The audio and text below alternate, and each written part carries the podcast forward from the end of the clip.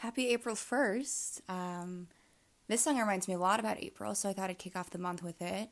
It's also a really good reminder as to why you should not ever judge a song by its album cover. Um, it can be a wonderful additive, but in this case, no, no, would not do that, would not recommend. Because I sent this song to my friend like four separate times over the past two years. She never once clicked on it.